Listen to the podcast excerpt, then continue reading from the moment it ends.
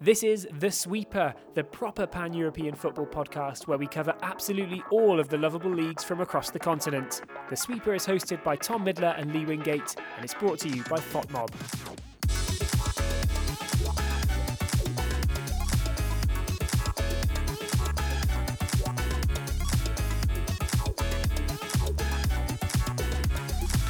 On this episode of The Sweeper, we're looking at Denmark and Greece in a bid to decide once and for all which country caused the biggest Euro upset in history, and we're heading on a virtual journey to Bulgaria to look at Ludogorets' remarkable journey from total obscurity to ten titles in a row.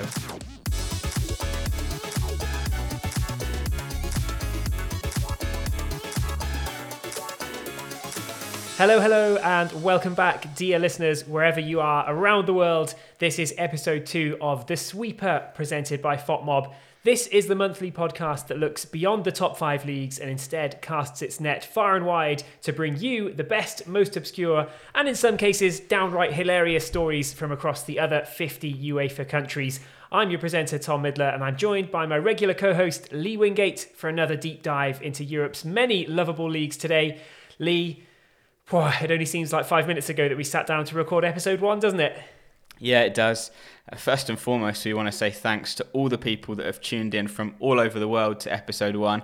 It was really great to hear all the positive reactions and feedback, and equally great to see that we had listeners from fifty-seven different countries around the world yes. tuning in. Very, very cool. I saw Twitter uh, looking for our listener in Saint Lucia. Whoever you are, a big hello to our listener in Saint Lucia, because uh, that's just wonderful, isn't it? To think that there are, there are people enjoying this episode, even if it may be just one or two in some countries, but wonderful to think how far around the world that that's got. Uh, d- did we manage to get one from every single one of the uh, fifty-five UEFA countries that we cover on The Sweeper? No, not quite. We're still missing some listeners from a few of the micro states. Oh, no, no. One from, no one from San Marino or Andorra yet, for example. But we have had listeners from uh, all over the place. Peru, Ghana, Malaysia, Costa Rica, Gambia, Saint Lucia, as you mentioned, Vietnam, Egypt, and several other countries that we, we didn't expect. So if you are listening from one of those countries or from anywhere else, really, uh, we really appreciate that. So hi to you from Austria, where you, Tom, have been rather busy in the last few days, I think, with oh, Euro preparations. I have been very, very busy. Uh, before, I, before I tell you what I've done being busy, though, I just want to say, if you're listening to The Sweeper,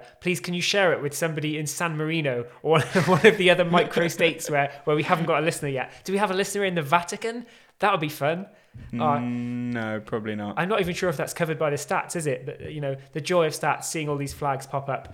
But yeah, I've been really, really busy. I'm not sure if I'm uh, supposed to reveal too much about what I've been doing, actually, but I'll, I'll allow you to guess for yourself which Euros squad that I've been spending time with. Um, I'm going to be working yeah, behind the scenes with, with one of the Euro squads for uh, Euro twenty twenty. Um, it's been pretty hectic getting things ready. So the football season's just come to a close. And uh, yes, it still feels like it's extremely busy, but I love it. I absolutely love tournament time. It's, uh, it's so good to have an international tournament back.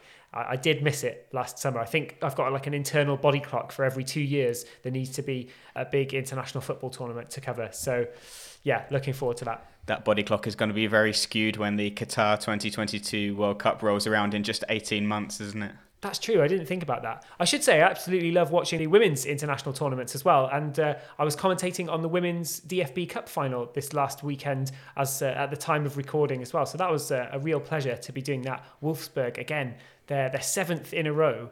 Incredible, Blimey. incredible cup run. Eintracht Frankfurt took them all the way to, to the depths of extra time, but they couldn't stop it. So, uh, yeah, that was fun. What have you been up to in, in the last month since we got together to record? Lots of work for the, the end of the German Bundesliga season, and more recently today, Tom, what have I been up to? Well, I've I've had a bit of a mare. I've eaten some some gone-off lasagna. Oh, yeah, yeah, you told me about this. You were feeling a bit patchy. What, yeah. What's, that, what's the story here? Well, I just bought some lasagna on Saturday, got it out the fridge, thinking, oh, I'll have a nice big lunch before we sit down to record. Didn't quite taste right, so didn't finish it. Looked at the packet, eighteenth of May, so uh, the supermarket have properly... Uh, done a job on me there. So did you march back down there to, to demand a refund? Yeah, an absolute defiance. I wasn't very happy, but yeah, we'll see how this episode goes is what I'm saying. Well, I guess if Lee has to run off the microphone at any time during this episode of The Sweeper, uh, you have been warned. You know what it is. Well, on that glorious note uh, with Lee and his lasagna, we'll take a quick break, but we'll be back very, very shortly on The Sweeper with our alternative continental roundup.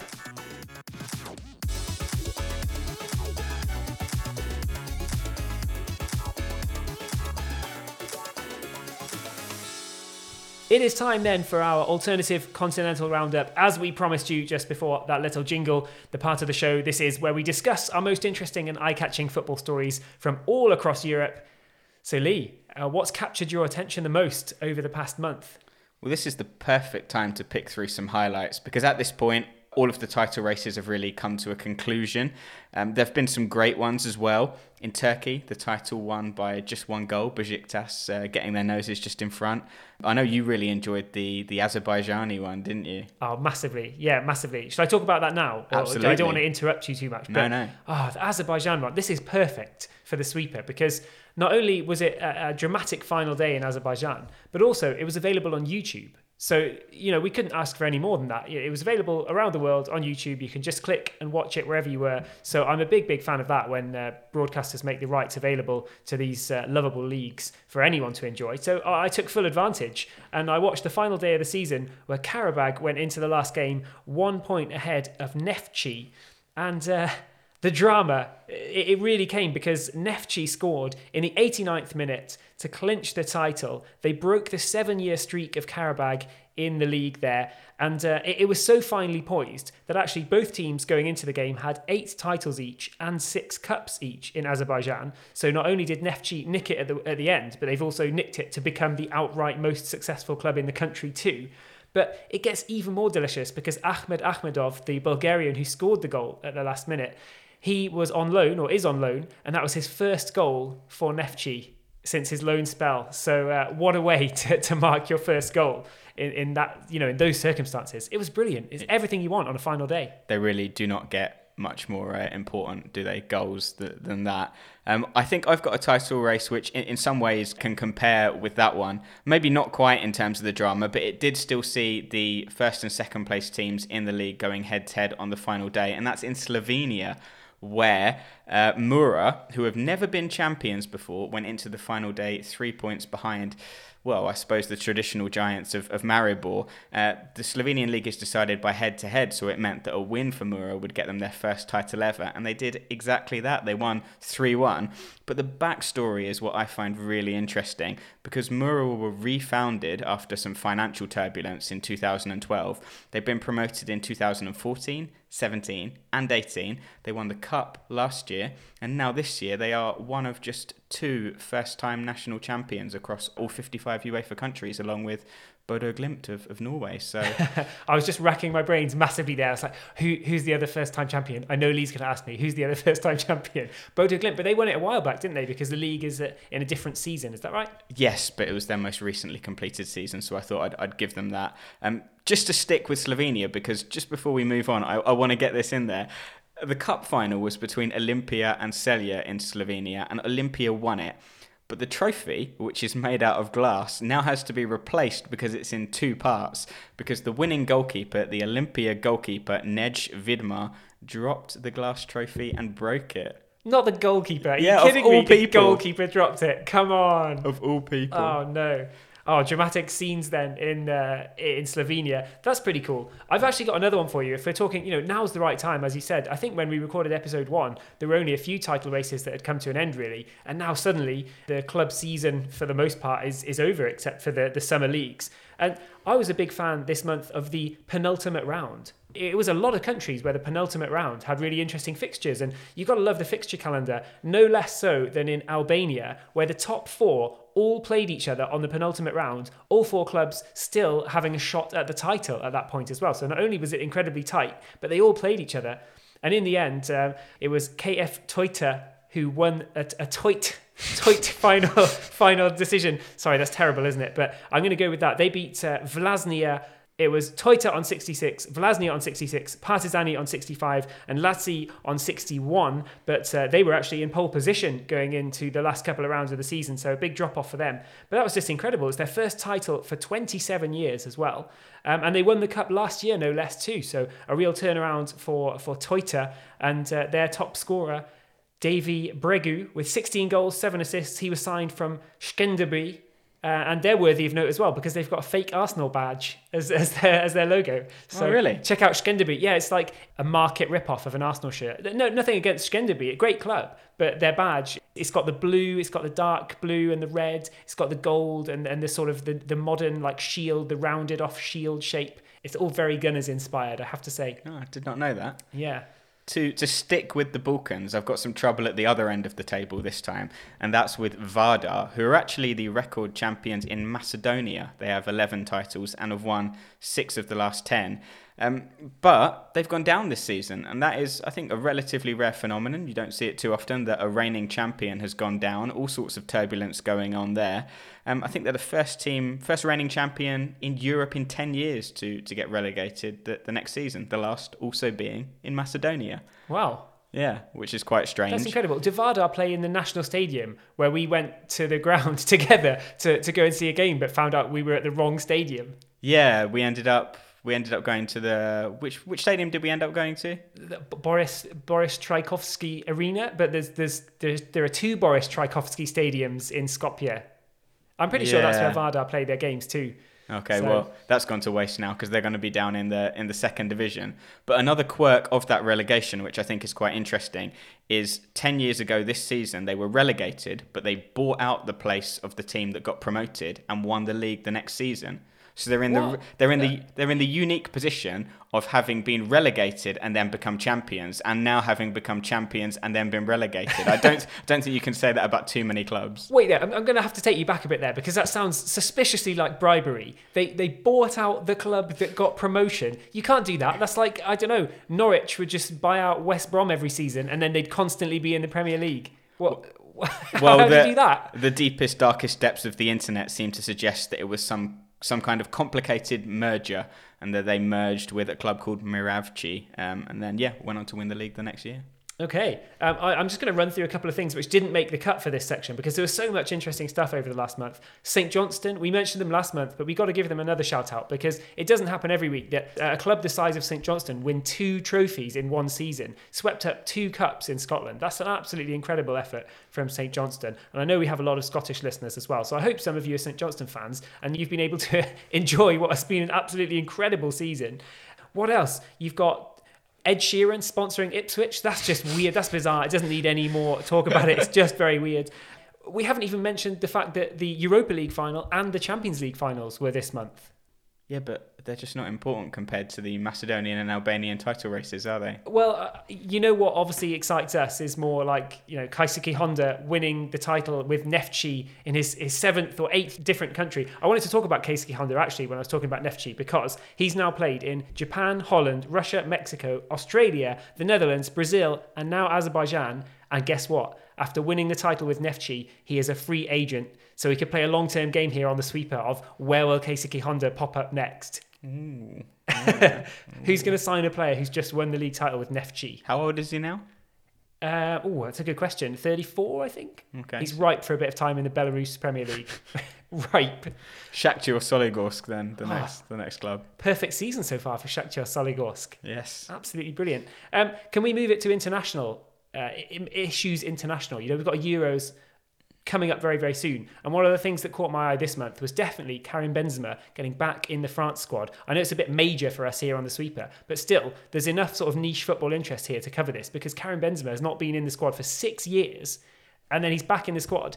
And lo and behold, you know, he lost his place in the squad because of this sex tape scandal and trying to extort teammate Mathieu Valbuena six years ago. Um, and now, all of a sudden, he's back in the squad, playing for France again at the Euros, and his extortion trial is coming up in October twenty twenty-one. So that's just bizarre. But it got me thinking, like, maybe some of our listeners can suggest the most surprising inclusions in their national team squads for, for the Euros now or in the past, because I don't remember one as kind of unlikely and, and box office as that, you know, seeing Benzema still scoring goals at, at the highest level, but we sort of thought his France career was dead and buried, and, and here he comes back. So he could be playing for France in June and imprisoned by October. I don't know. I'm not going to comment on the, the, the impending legal trouble or whether he, he could go to jail or not, because it, it seems highly unlikely that footballers of the, the ilk of Karim Benzema ever get in a huge amount of trouble for anything, really. You can pretty much get away with a lot, can't you, when you're when you're in a position as powerful as that. But um, theoretically, I suppose it could happen, yeah. Can I bring it back a little bit more to the obscure side of things? Definitely. Um, and this is a funny story. This is not a, a league update or anything like that, but a, a video I saw on a, a very good Twitter account called Out of Context Romanian Football. This video just shows a player. His name is Ovidiu Hoban. He's thirty-eight years old, a bit of a veteran. He plays for the, the champions C F R Cluj. And the video is of him running down the road after the team bus because they have played a game and then just forgotten him. So oh. it's just a, a video, a video of uh, Ovidiu Hoban running after the team bus. Uh, fortunately, he managed to to get a lift and, and met them at the airport. But it can't be nice to uh, to get forgotten by your team. Very, very bad indeed. Um, going back to my my word of the day, I guess, for this episode being penultimate rounds. We had another brilliant penultimate round in Denmark, where Midtjylland let the title slip out of their grasp and allowed uh, they opened the door for Brøndby To, to pop in on the penultimate day of the season. They took full advantage and they won the title, their first one since two thousand four to five season. So nice to see Brøndby back up there, doing well. And um, I suppose the only thing I wanted to mention when I when I brought up the Champions League and the Europa League a minute ago as well is that we've obviously got the Conference League starting very, very soon. We will definitely be covering that down the line on The Sweeper because it's... Uh, Awakened, uh, awakened, is that even the right word? A lot of interest for us in this Europa Conference League. But we've had people asking about it as well. And one of the things that's caught my eye over the last few weeks is that quite a few people have been asking online about it, saying, is this like the Intertoto Cup? And it got me thinking, like, A, how cool was the Intertoto Cup? And B, my earliest, or not not necessarily my earliest, but one of my best memories of the Intertoto Cup, I think, is that Fulham qualified on fair play.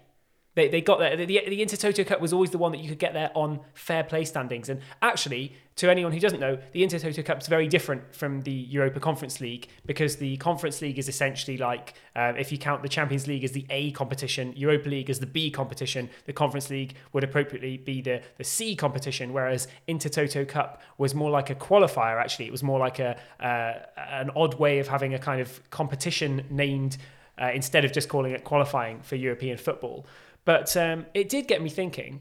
We've talked a lot about how potentially big teams are going to go into the Conference League. And it, it would be a little bit boring, wouldn't it, if it was like Tottenham v Napoli in the Conference League final. It's a cool game, but that should be a Champions League group game, or maybe I would wager like a, a, a Europa League final or something. You know, even that, I, I as an English person, I, I often support English clubs in Europe.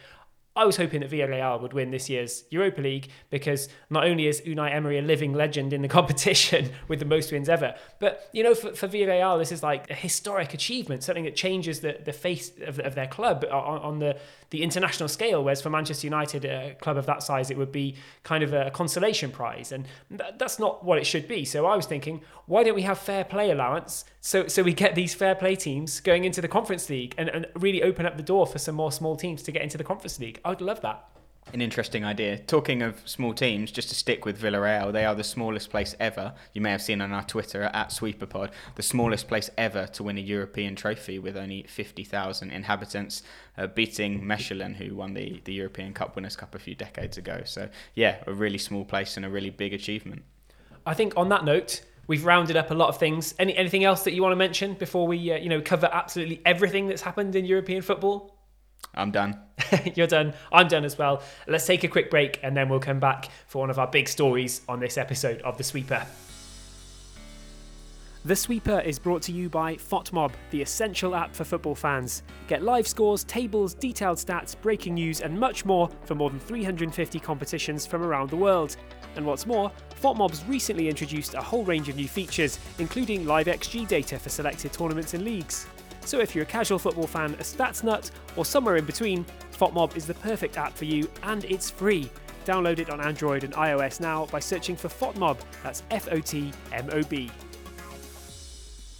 We are back and we're ready to go with our main story for this episode of The Sweeper podcast. Lee, the Euros are just around the corner. We're all gearing up, getting excited. And indeed, the finals might have already got underway by the time some of you are tuning into this episode.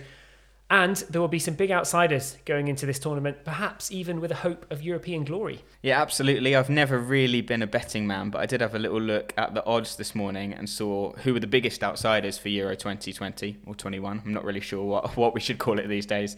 The biggest outsiders are North Macedonia at five hundred to one. A little bit surprising, given that they beat Germany not so long ago.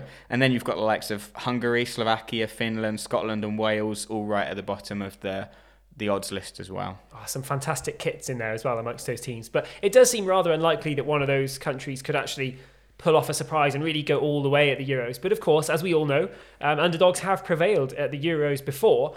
And with the tournament fast approaching this year, we decided for this episode of The Sweeper that we'd take a look back at two countries who did defy the odds and go all the way to lift the trophy over the past thirty years.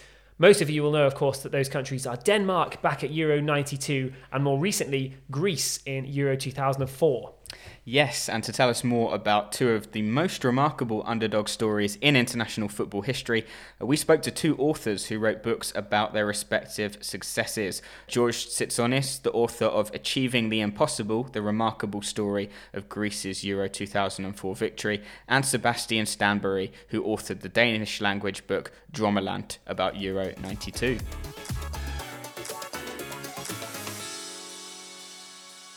Sebastian, legend has it that all of Denmark's players were on holiday on the beach when the news broke that Yugoslavia had been disqualified and, and the Danes would take their place. How true is that actually? And what can you tell us about those two weeks between Denmark finding out they were taking place and the tournament actually starting? It's not true. It's unfortunately, it's not true at all. Um, They thought they were going to on holidays before. Uh, everybody thought they were going on holidays, but most of the Danish squads played in the Danish Super League, uh, which uh, the last round of the Danish Super League was actually three days before uh, the opening match against against England. So that's a whole different story and a whole different story about uh, lack of preparation that they they didn't finish their league until uh, three days before uh, the, the, the tournament started. They already had an, an exhibition match lined up against the former Republic of, of, of Soviet Union as a warm-up, uh, as just an, a regular exhibition match match before the summer holiday. So they thought they were going on holiday, and maybe some of the players, uh, the foreign-based players, had gone out to the cottages and had a few uh, uh, glasses of red wine and some sausages on the on the on the barbecue. But uh, most of them actually played until very few days before the tournament started.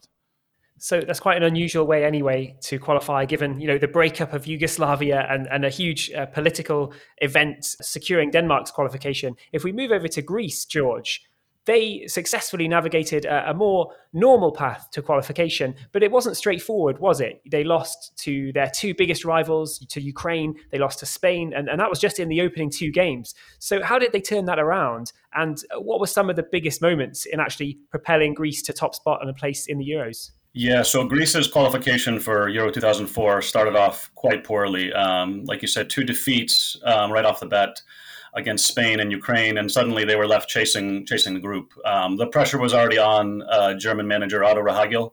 He was a selection that didn't really please everybody in Greek football really from the start. They thought he was kind of a, you know, retiree looking for a, you know, one last paycheck in the sun. However, you know, he had kind of methodically started to build the core of that side, even though they kind of experienced those two defeats. And he was a really pragmatic man. For him, the defeats, he's like, you know, they were, it was Spain and Ukraine. They're, they're tough sides, and we we continue, we go on. And, and that's really what they did.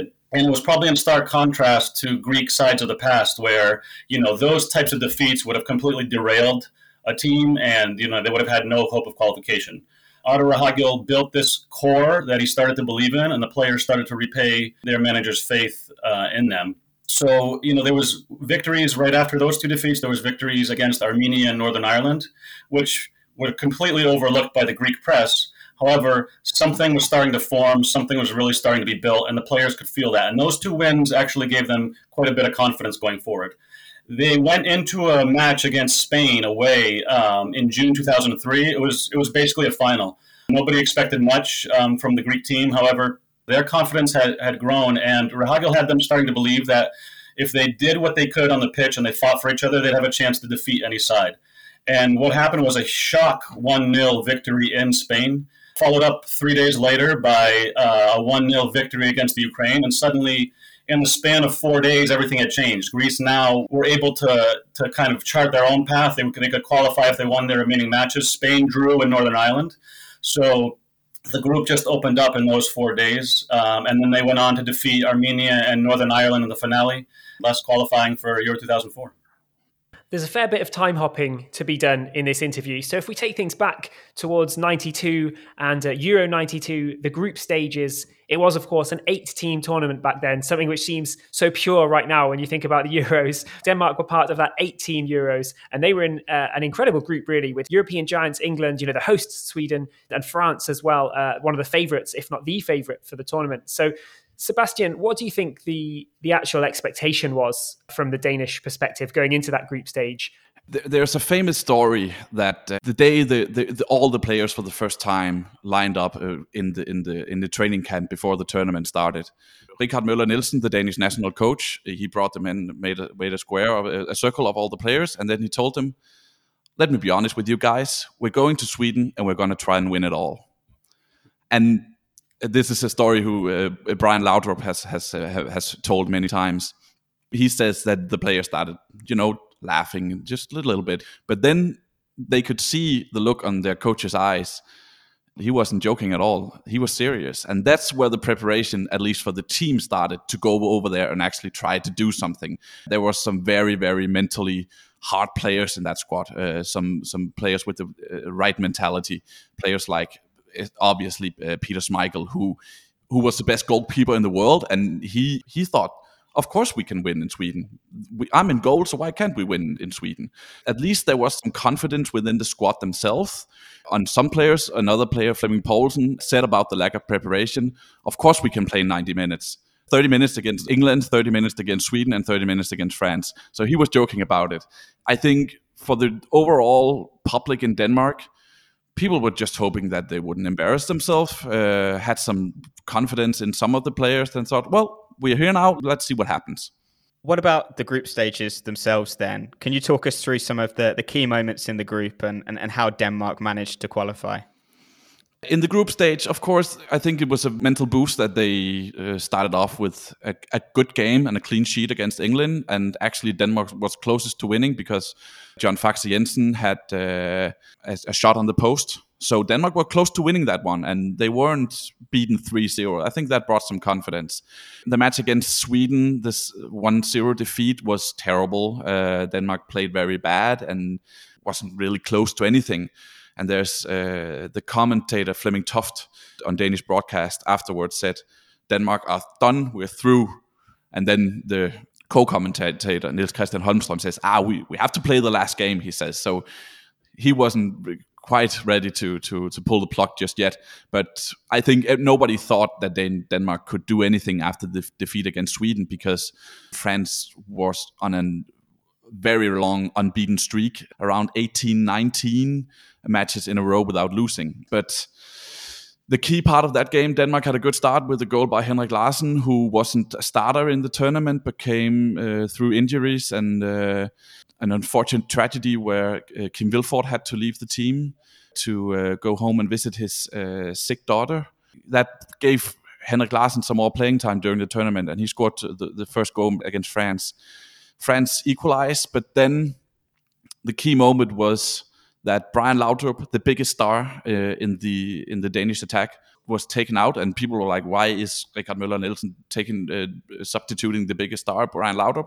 But then he brought in Lars Elvstrup, who was a very very good goal scorer. The English listeners may remember him from Luton, where he scored a lot of goals in in the late eighties, I believe it believe it was, and. He brought. He scored the winning goal. He, he if, if he got the the chance in fr- in front of goal, he would score, and he did. And Denmark won two one. And people thought it was mad to take out Brian Laudrup, but Brian Laudrup said, "I was tired. It was the right decision." And the, the replacement scored the winning goal. So that's that's where the, the started for Denmark. To fast forward then, twelve years to Greece, uh, the Euros is by this point a sixteen-team competition. And a bit like Denmark in Euro ninety-two, Greece were with the host nation, Portugal, um, plus Spain and Russia in a group. George, you mentioned in your book that the goal for Greece going into this group stage was one win. I mean, that, that one win came very quickly, didn't it? Can you tell us about that and, and the other key moments in the group stage? Yeah, absolutely. And when the draw was made, you know, the one win we all thought was going to come against Russia, hopefully. See what Greece could maybe eke out um, in the first two matches against Spain and Portugal, and then fight for, um, you know, qualification to the next phase with a victory over, over Russia. That was the plan. It, something completely different obviously happened. You know, Greece shocked the hosts in the first game. It was a monstrous performance, uh, two one victory against Portugal. Yogios Karagunis' goal seven minutes in really set the tone for Greece, not just for that match, but for the tournament.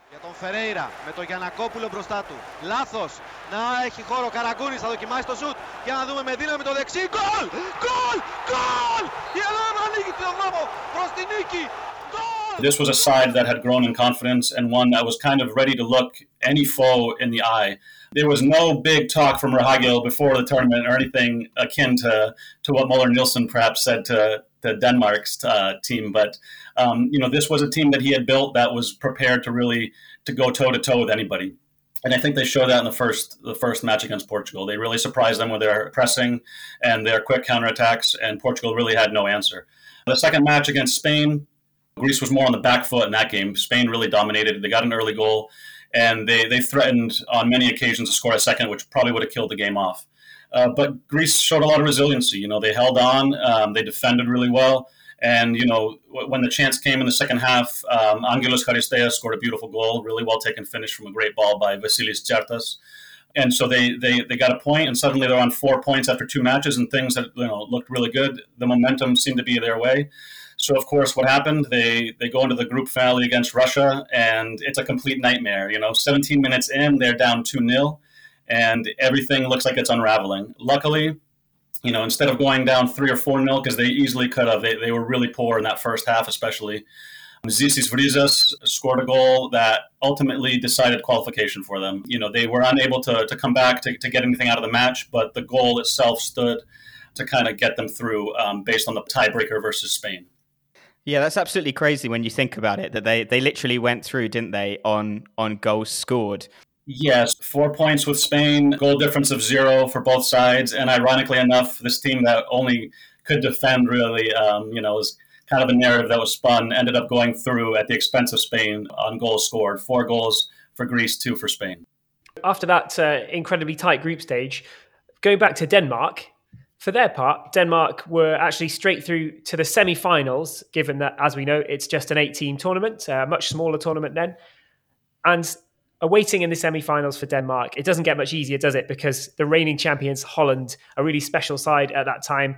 And then Henrik Larsen, again, heads uh, Denmark in front. So tell us about that magical night in Gothenburg, because for many, that's a very memorable one, isn't it?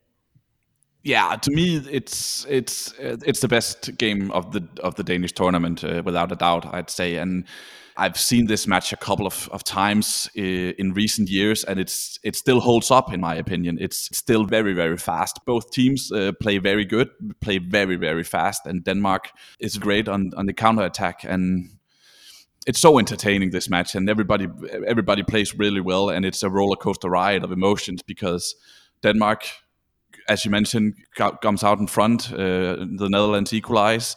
Henrik Larsen scores against two one. And Denmark has a horrible injury to, to the left back, uh, Henrik Andersen, who who breaks his knee and is out for almost a year after that. And he has been he's been terrific in this uh, this match and in the entire tournament. And he's out, and the Danish team is getting more and more and more tired. And they're just hoping they can hold on to the very end. And they can't. And the Netherlands equalized about four minutes before before the final whistle. And then the extra time, that's just survival for the Danish team. Uh, it seems like the half the team is injured. They're, the, the second half of the team is tired. And they're just holding on. And they managed to hold on to, to the penalty shootout, where that, that's a showdown, to say the least. Yes, Henrik Larsen! Denmark E M-finalen nineteen ninety-two. One parallel between this Denmark side and, and the Greece team twelve years later is that they were both drawn against the reigning champions in the first knockout round. Greece taking on France in the quarterfinals, and then the Czech Republic in the in the semi-final. George, how did they do this? Because it was a, a hugely uphill task against some of the biggest teams in Europe at the time. Yeah, it was an, undoubtedly a remarkable achievement. Um, and, you know, by this stage, Greece had done it all in terms of their thinking. They had got the victory. They had progressed to the to the knockout phase. So anything um, extra would have been just the cherry on top, and thus there was no pressure on them, you know. So they, they were kind of able to really play freely, especially after the scare against Russia when they looked like they might have been going out and they were able to get through. So once again, that confidence started to come back. And I think um, when you look at the France match, the man-marking system that Otto Rehhagel employed and the performances of, of some of those Greek players against the likes of uh, Zidane, against the likes of Henri, Perez, you know, they, there were some great players on that French side, and those individual Greek players were really up to the tasks as far as their assignments went that night. But I think something that kind of gets overlooked as well is that, you know, this was a Greek side who admittedly defended and tried to soak up pressure, but they were really able to um, play very quickly on the counterattack, and they did have some very good technical players that were able to kind of spring attacks quite quickly. They were not a side that created tons of chances, but they were able to create solid, good opportunities. And they were great at taking those opportunities. So, you know, I think it was a mixture of just that resoluteness in defense, as well as the opportunism they had, you know, going forward. They, there were players with, with decent technical ability. I remember talking to Yurios Karagounis when I was writing my book, and he talked about how everybody talks about us as a great team. He's like, but what they often don't look at is that we were all really good individual players, some of the best Greece had to offer for many generations. So, So that was key in winning a match against a team like France. And then then really the French game, I think, when you talk to the players, that was the match that once they had defeated France, the belief was there now to look at this tournament and be like, we can win this. They faced a remarkable Czech Republic side who was probably playing some of the best football at Euro two thousand four. Greece did have a, a good deal of, of, of fortune in that match, especially in the first twenty-five minutes where the Czechs were running rampant. Pavel Nedved went down with an injury. That seemed to kind of change the course of the match. It was the kind of little bit of of extra luck Greece needed to kind of go on and win. But by the time extra time came, it, Greece was were the team on top, and they finished so strongly. And, you know, they, they was just the kind of never-say-die attitude between these players, something that was just completely unheard of before when you're talking about the Greek national team. Always a team that was kind of traditionally had, had strong players, but never, never, ever a team. And Rehhagel was able to kind of put the parts together to create that. So, um, you know, I think that level of unity kind of propelled them past teams like that. As a much younger man, I put my first ever bet on, and it was on Czech Republic to win Euro two thousand four. So I remember being a little bit disappointed in that in that very moment, because I stood to win what would have been a lot of money for teenage me. But let's move on to the finals then. So if Greece made it through via extra time, you know, Denmark had made it through via this brilliant penalty shootout against Holland. Schmeichel, the hero there. But in the final, Denmark two, Germany nil. John Jensen's pile driver. Schmeichel again with a brilliant reflex save. That's one of the iconic saves to watch back, saving from Klinsmann's header. And then Kim Villefort's strike that just crept inside the near post. Sebastian, talk us through that iconic game from the Danish perspective. W- was there a moment in that game where everybody really started to believe, we're actually going to do this, we're really going to win this thing?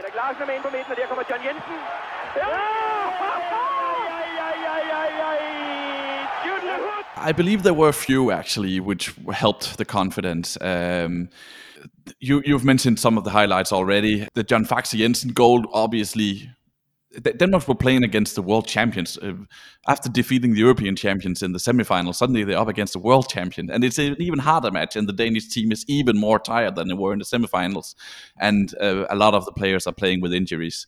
But once that John Jensen goal came, there was suddenly, hold on, are we actually going to do this? Because he had been trying the entire tournament to hit uh, that, to, to try to score. And he had hit one shot after another over goal, or, uh, hitting the post as he did against England. That was by, by far the closest he was before that. He he wasn't supposed to score that goal. He wasn't even supposed to hit the goal. He wasn't supposed to shoot. But suddenly he did, and there was nothing the German keeper could do about it. And Denmark were leading one, one nil. And this seemed like a match that Peter Schmeichel had decided he wasn't going to lose. So there was uh, the famous save from Klinsmann. There were a couple of other saves as well. And there's a very famous uh, moment in Danish football history where he goes out into the box and takes it down with one hand. He later said uh, in an interview with my employer, Tipsbladet, my magazine, that was actually a mistake. He shouldn't have done that. He shouldn't have been out there. But he went out there, he he and he, he brought the cross down and he held it.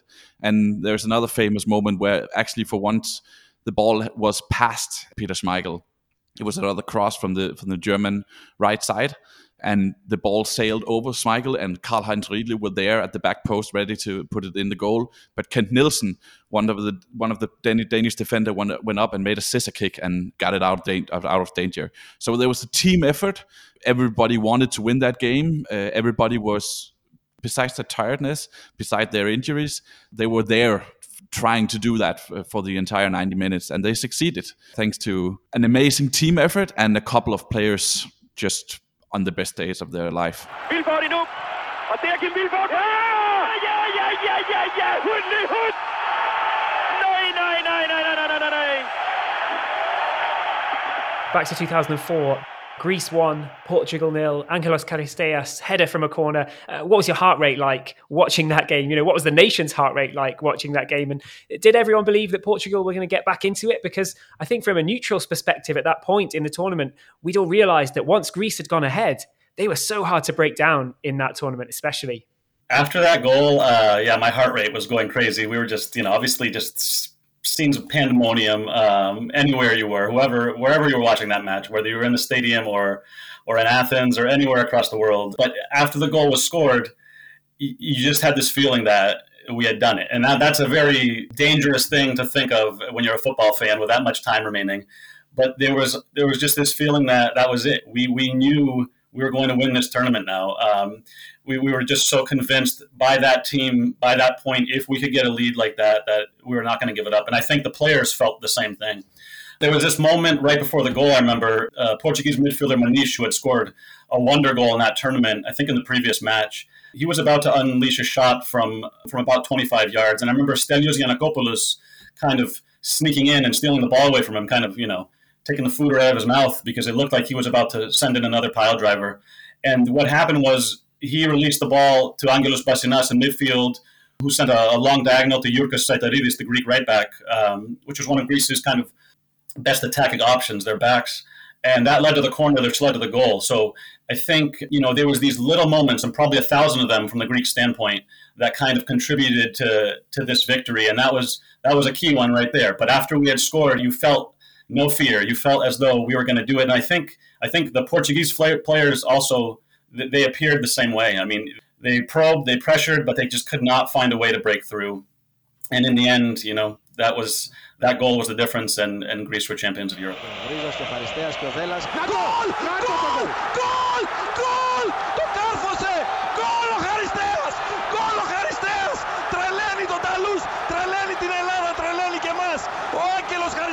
I have to ask the most difficult question of the interview at this point, because George, you're looking at this through Greek eyes. Sebastian, you're looking at this through Danish eyes. But which one of these is the biggest international footballing surprise of all time? What do you think? Can we call it a tie? in the in the spirit of uh, European friendship? For me, the Danish story is one of a kind, uh, that they weren't qualified. And eleven days before the tournament, they, they didn't know they were going to the tournament. And it was a team made of thirteen out of twenty players came from the Danish league. And they beat France, who, as I mentioned, hadn't lost in almost twenty games, the European champions from Netherlands, and the world champions from Germany. So that that run is, that's unprecedented. You know, I'll agree uh, to some extent. I think the, the Danish victory, which I followed in ninety-two, it was just eye-opening from a spectator standpoint, from a from a neutral, that a team like that could win a, a tournament like that. But what it did was it gave hope to to kind of smaller sides everywhere, sides not really highly regarded. I didn't have any of those aspirations when Greece went to Euro two thousand four. If I have to say anything to maybe fight the Greek corner, I'll say that Greece lacked any international pedigree. They had achieved nothing at the international level. They had qualified for two major tournaments.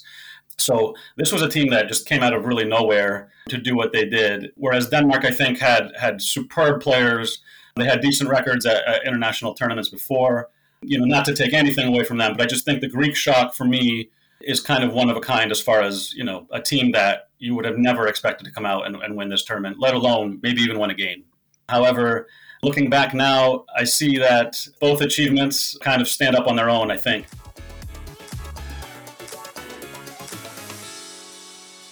Oh, I love that. That was really, really interesting. Huge thanks then to Sebastian Stanbury, who was covering Denmark's win of Euro ninety-two, and George Tsitsonis, who was looking at Greece from their two thousand four victory. They've both got books out. We mentioned them before. We're going to cover those and we're going to plug those over on our social media channels at SweeperPod. So have a listen out for where you can get your hands on Sebastian Stanbury's book, Drømmeland, about Denmark winning ninety-two, and George Tsitsonis' book, Achieving the Impossible, The Remarkable Story of Greece's Euro two thousand four Victory.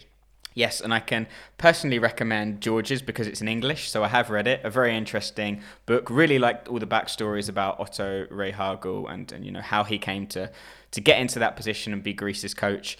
Um, I haven't read Sebastian's because I don't speak Danish, but I'm sure it's absolutely excellent. Stick with us here on The Sweeper after a very quick break. We'll be back looking at an incredible title-winning streak. The Sweeper is a new project covering all the leagues across Europe. If you're enjoying what you're hearing, please leave us a review on your podcast platform of choice so we can keep the stories coming from every corner of the continent. Welcome back to The Sweeper. Now, it would be remiss of us to solely look ahead to the upcoming European Championships on this episode, because there were, of course, some more wonderful stories from across Europe this season in club football. We've already talked about a lot of those in the roundup at the beginning of this episode, but there is still one story which we didn't mention at all, and that's one that really caught your eye, isn't it, Lee? So I've been keeping a very close eye on Ludogorets in Bulgaria this season, because heading into the season, there were three clubs across Europe who had won nine consecutive domestic titles. Um, it became quite clear quite early on that Celtic were going to miss out to Rangers, so their run ended, as did Juve's in, in Serie A. But Ludogorets did manage to get over the line, and so they now hold the longest title-winning streak on the continent, ten years, very impressive, but they've also broken some other records too. So there was only one man for us to speak to about this, our Bulgarian correspondent, Metodi Shumanov.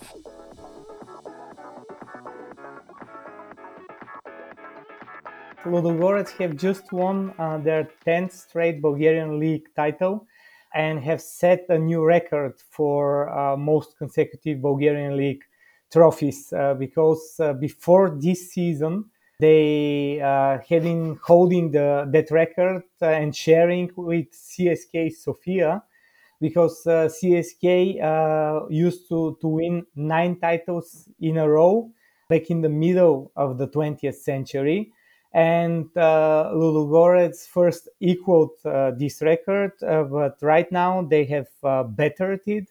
And uh, they are on this uh, amazing run. And ever since they, they got promoted to the Bulgarian top flight, they've always won the Bulgarian league, which is uh, an unbelievable achievement. And as far as European football is concerned, the bigger picture, well, um, they are now in the all-time top six, I think, because uh, Skonto Riga uh, from Latvia and uh, Lincoln Red Imps, uh, they they won their respective leagues fourteen times in a row, and uh, Ludogorets uh, have now ten titles and have the opportunity to catch up with Dinamo Zagreb, who uh, who won it eleven consecutive times. And uh, they've also got uh, Bate Borisov from Belarus and Rosenborg from Norway ahead of them. Uh, both teams uh, won it thirteen times, uh, so Ludogorets have good chances of uh, entering at least the top five, and this will happen if they clinch the trophy next season, and they will equal Dinamo Zagreb on eleven. With Celtic and uh, Juventus failing as well this year to get the Scottish and Italian titles respectively, they're currently holding the European record as well for the, the ongoing run of the most consecutive league titles. So Ludogorets really making their mark in Europe at the moment. If we look back at the history books, Bulgarian football tends to be dominated by clubs from the capital. You mentioned C S K A Sofia there, Levski Sofia as well. Um, Like you say, though, it's it's pretty incredible that Ludogorets have genuinely won the league title in, in every season since they've they've come into the top flight. What's their backstory?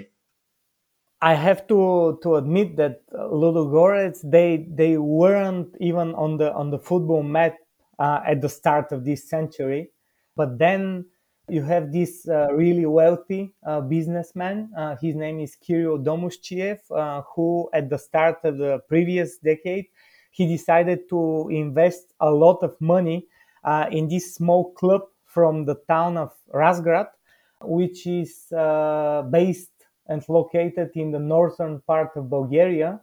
And uh, this whole area around the town of Razgrad is called Ludogorets, and the, the club is named after the area. The literal translation of the name of this area is the Crazy Forest. So Ludogorets are basically the club from the Crazy Forest. And uh, on a few occasions in history, uh, they've lived up to, to their name. So Ludogorets got promoted to the top flight uh, at the start of the last uh, decade. And as I've already mentioned, uh, they've always managed to clinch the title ever since. The first time they, they got promoted, uh, it was, uh, of course, uh, a huge shock to everyone. Nobody saw this coming. Uh, then uh, they started building more and more on that success. But to give you Uh, the whole picture and to put things into context, Ludogorets are from this town with a population of around thirty thousand people, and uh, the whole capacity of the national stadium in, in Sofia is forty-four thousand seats. Uh, so basically it means that you can uh, fit the entire population of the town of Razgrad inside the national stadium, and you still have around fourteen thousand seats uh, left empty. So it's uh, it's a really small place. Before Ludogorets, it was uh, never famous for its football team, and uh, this uh, really wealthy guy put Ludogorets on the on the footballing map, not only in Bulgaria but in Europe as a whole. Talking of Europe, Ludogorets got their first taste of European football shortly after winning their first title. I've read your fantastic blog, which we'll be recommending to the listeners. They beat Lazio four three in a memorable Europa League uh, round of thirty-two tie on aggregate. Then a year later, they qualified for the Champions League group stages for the first time. Can you tell us about the incredible qualifier they played against Steaua Bucharest of Romania? Because I, I believe you were there that night, weren't you? I was at that game, and it was really crazy. So the team from the Crazy Forest did that mad thing and advanced to the group stages. Just quick on the Lazio game you mentioned. When Ludogorets played Lazio, they were inspired by the eagle Olimpia, the club mascot of Lazio. And because the club uh, nickname of Ludogorets is also the Eagles, they decided to get an eagle of their own, which is called Fortuna, and just like Lazio's eagle, uh, it flies uh, above the stadium before the home games. Uh, so that's uh, a nice little detail, and that both Ludogorets and Lazio now have in common. And back to that Steaua Champions League qualifier, well, basically Ludogorets uh, played this game in, in Bulgarian capital Sofia at the national stadium, because uh, their club stadium in the town of Razgrad didn't have the license from UEFA to host a game of such magnitude. They hosted Steaua in Sofia, and uh, at that game, amazingly, there were some C S K Sofia fans who were uh, supporting Steaua, basically, because uh, Steaua and C S K, they have those fraternal relationships uh, during the communist regime, both in Romania and Bulgaria. Uh, both clubs were affiliated with the army. Uh, and that's why uh, some C S K fans showed up and supported Steaua.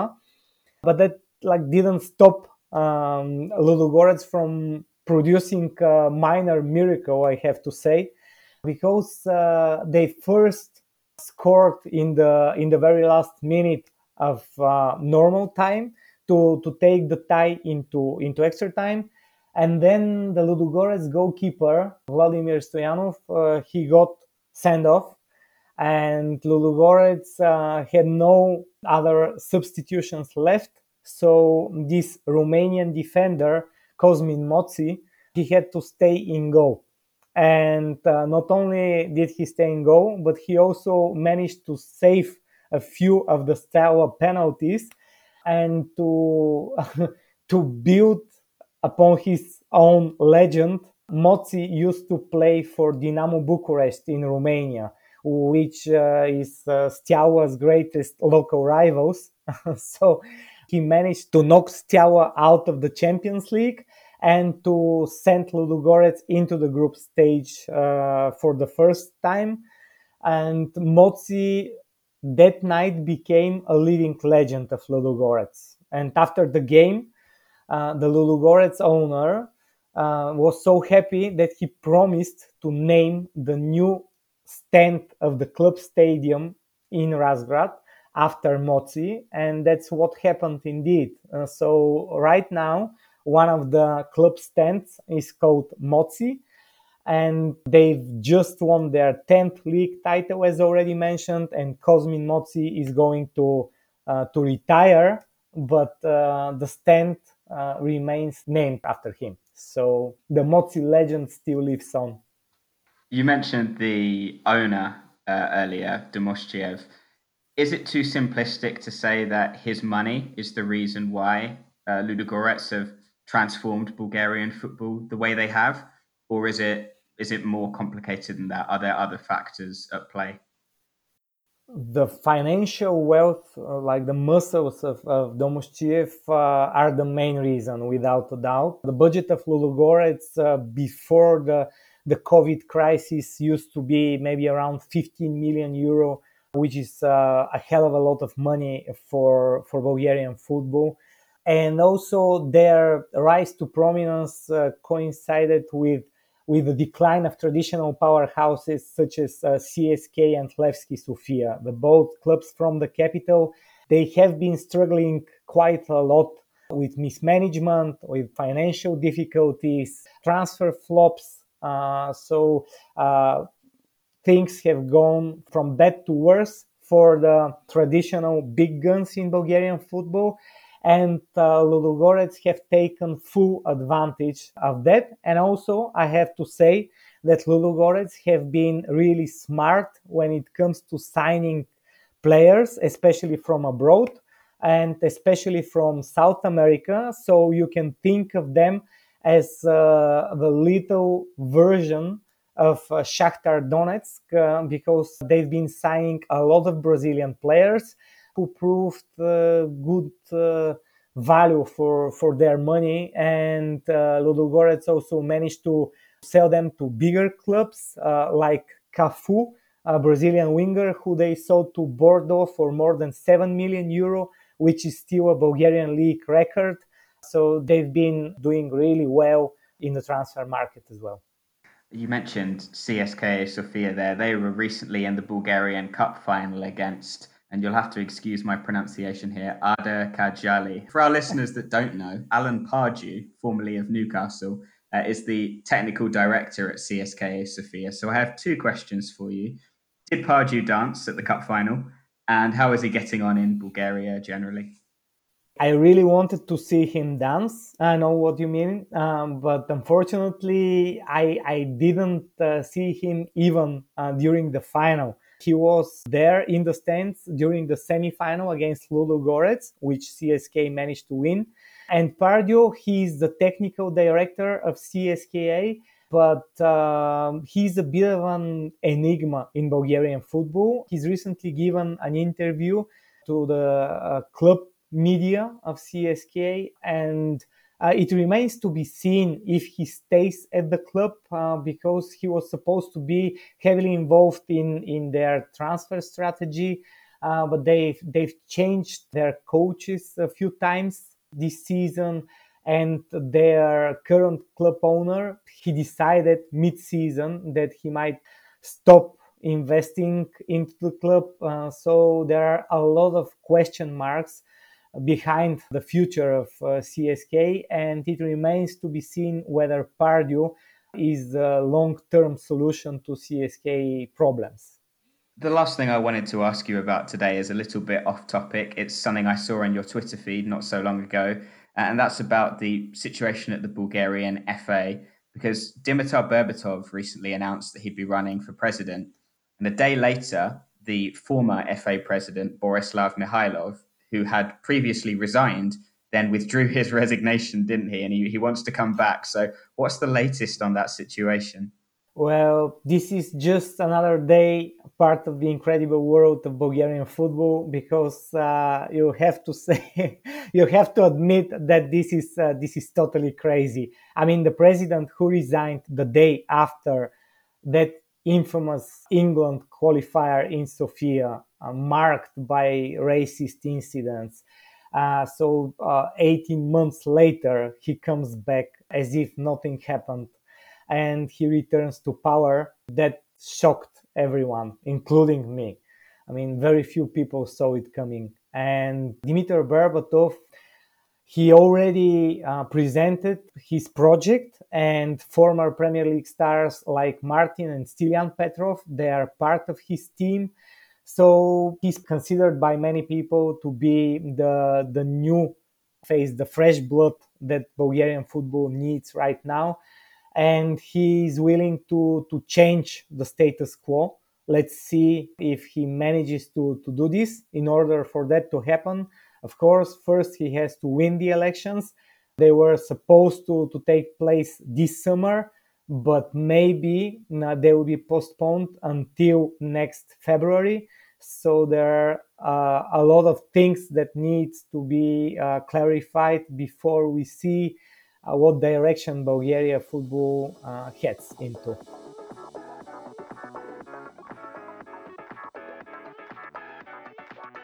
That was the excellent Metodi Shumanov joining us on The Sweeper to talk about Ludogorets and Bulgarian football in a wider context as well. His blog is really well worth a read. You can find that over at w w w dot t f methods dot com. That's t f methods dot com. Really worth checking out. And on social media, he's great as well. It's at Shumanskoo, S H U M A N S K O O. So uh, yeah, thanks a lot to Metodi for joining us. Really nice to have him on The Sweeper. Interesting stuff from Ludogorets, an incredible story for them, and uh, Bulgarian football in general. Really nice to have some some wider context on that and a bit of a, a perspective into what's going on, including Alan Pardew, of course, the the man famous for his touchline dance in the F A Cup final not that long ago. I don't know how many more times we can mention that on here, but you know, he's he's over there in Bulgaria. Looks like he might not be there forever. Let's see if we can find a way of working that into every Sweeper episode. Just once, at one point in the episode, we randomly chuck in Alan Pardew did a dance once. It's just our thing. Alan yeah. Pardew's dance is, is the theme of the, the Sweeper podcast. Well, maybe not, but uh, talking about Bulgarian football and talking about Ludogorets, you know, we've actually seen them live not that long ago. What do you think about that? You know, a club getting promoted and then just ceaselessly winning the title. You know, it's, it's incredible, isn't it? Yeah, it's mad. And I think the the general phenomenon of promoted clubs winning titles is, is kind of more one of the past, really, where money played less of a role in football. You don't see it as much these days. Um, there are a couple of notable examples, and I think they are worth mentioning. Back in the day, Nottingham Forest in England, promoted in seventy-seven, champions of England in seventy-eight, champions of Europe in seventy-nine and eighty. That is quite some rise, isn't it? It's fun when a player is like won one league or got promoted from one league to another and then scores in the top flight, let alone a club actually doing it at that level. Yeah. It's an incredible stepping stone there. A couple more that I found that uh, are really interesting. Otto Rehhagel, we've already talked about him, obviously, as the Greece coach, but he was also the Kaiserslautern coach who got them promoted in ninety-seven, and then they won the Bundesliga in ninety-eight. So a bit of a, a wily fox there who's caused some real upsets in his time. And my favourite, Tom, and I've been looking forward to telling you this all episode, is Brann of Norway. So Brann, uh, they got relegated in nineteen sixty, promoted in sixty-one, champions in sixty-two and sixty-three, and then relegated in sixty-four. So I was thinking, blimey, they're a bit of a yo-yo club. And then I went on their Wikipedia page and it says the nineteen eighties, the yo-yo years. So I'm thinking, what were the sixties? Yeah, what were the sixties if the eighties are the yo-yo years? So I had a look at the eighties and they were the yo-yo years because they set a world record for most consecutive promotions and relegations involving a top flight division. So four relegations and four promotions on the bounce. And it is a, a world record. So they were truly the yo-yo years. wow, that's incredible. Their sort of streak of where they've been is like, it's like a mountain range, you know, the, the peaks and the valleys are, yeah. are quite incredible. It, it reminds me in a way of, it was it Nantes in, in France, who I think in the in the mid nineties they they won the title and then got relegated the following year. But you know, that's that's a more negative look at it. It, it seems somehow more special, a club getting promoted and then winning the title the following year. Yeah, it's so hard to keep that momentum going. And in the case of Ludogorets, to, to only ever finish top in the league is, is something quite crazy, and could be the case that in twenty twenty-six we're sitting here and they're holding the world record, having overtaken Lincoln Red Imps of Gibraltar and Skënderbeu of Latvia as, as the uh, the longest title winning streak. So watch this space.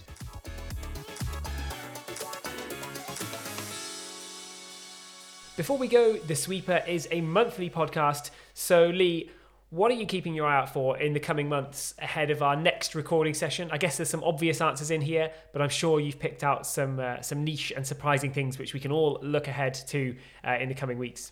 Yeah, well, of course, the Euros, that has to be at the forefront of everyone's mind. Of course. Uh, and all of those games will be available to follow on the FotMob app, of course. And FotMob have brought in a really new feature um, ahead of the Euros, which I think is pretty cool. It's a Euro predictor, so it kind of charts all of the groups and then kind of narrows it down to who you think is going to be in each knockout round and then all the way down to the final. So uh, I'd love to, or I think we'd love to see you guys go onto the FotMob app, predict who you think is going to win, and, and send us a screenshot on social media. Yeah, it comes up with a really nice little graph. I tried my hand at this the other day, and you get this really nice, uh, very satisfying to look at, colourful round graph at the end. And on my predictor, it ended up with Belgium winning the Euros. Ooh. So uh, I'll share that one. Let's get a few of those kicked off. Let's see, yeah, see who wins in the end, I suppose. Absolutely.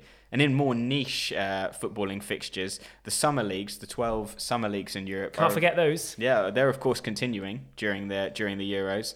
And there are some some top of the table fixtures to look forward to. thirteenth of June, Kazakhstan, F C Astana versus Tobol Kostanay, first and second place respectively. Astana have not lost a game all season. Tobol have only lost one, so that's going to be a bit of a crunch clash.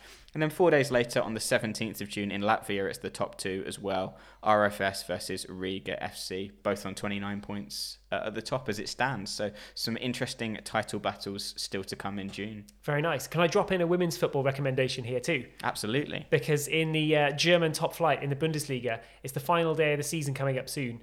Bayern Munich, you guessed it, top of the table, uh, having a really, really good season. But even though Bayern Munich are, are virtually untouchable this season, Wolfsburg are just two points behind them with one game remaining. And Bayern have to play Eintracht Frankfurt in their final game. So potentially there could be a shocking conclusion to the Frauen Bundesliga in Germany. And I'm looking forward to watching that one too. Yeah, it's worth keeping an eye on. Definitely. Well, if there's anything else going on in your nations over the next month, we would absolutely love for you to get on social media at SweeperPod and tell us all about it. Share the stories of what's going on. Which games are you watching? What are you looking forward to? What are you interested in? We will be uh, delighted to cover it. But for now, that brings to an end episode two of The Sweeper. So thanks very much for listening wherever you are in the world. We will be back next month on The Sweeper Podcast. See you soon. Bye.